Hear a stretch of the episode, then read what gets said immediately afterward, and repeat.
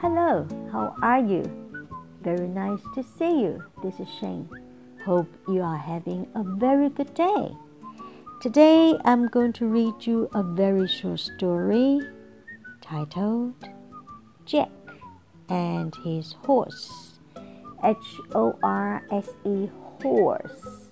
O R 在这边发长音 horse.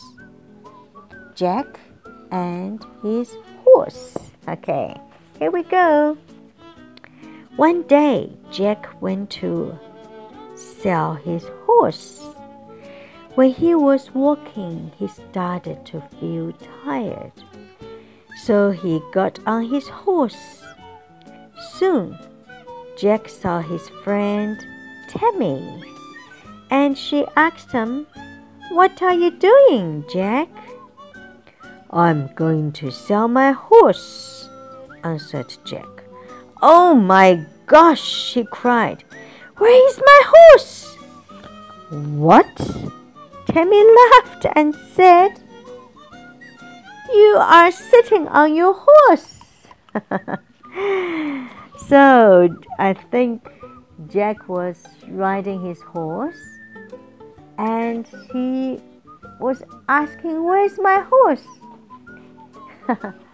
Jack is getting tired, so he went to sit on his horse. Hmm. It's like quite often my mom got her glasses on her head and she was looking for her glasses. yes.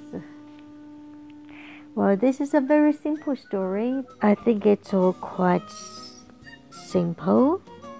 Sell, S E L L, sell, 卖。Laugh, L A U G H, laugh, G H 在这边发 F 的音，laugh，A U 发 R，laugh。so I hope you enjoy this little story, and I do hope you read along, you listen to it, and read it.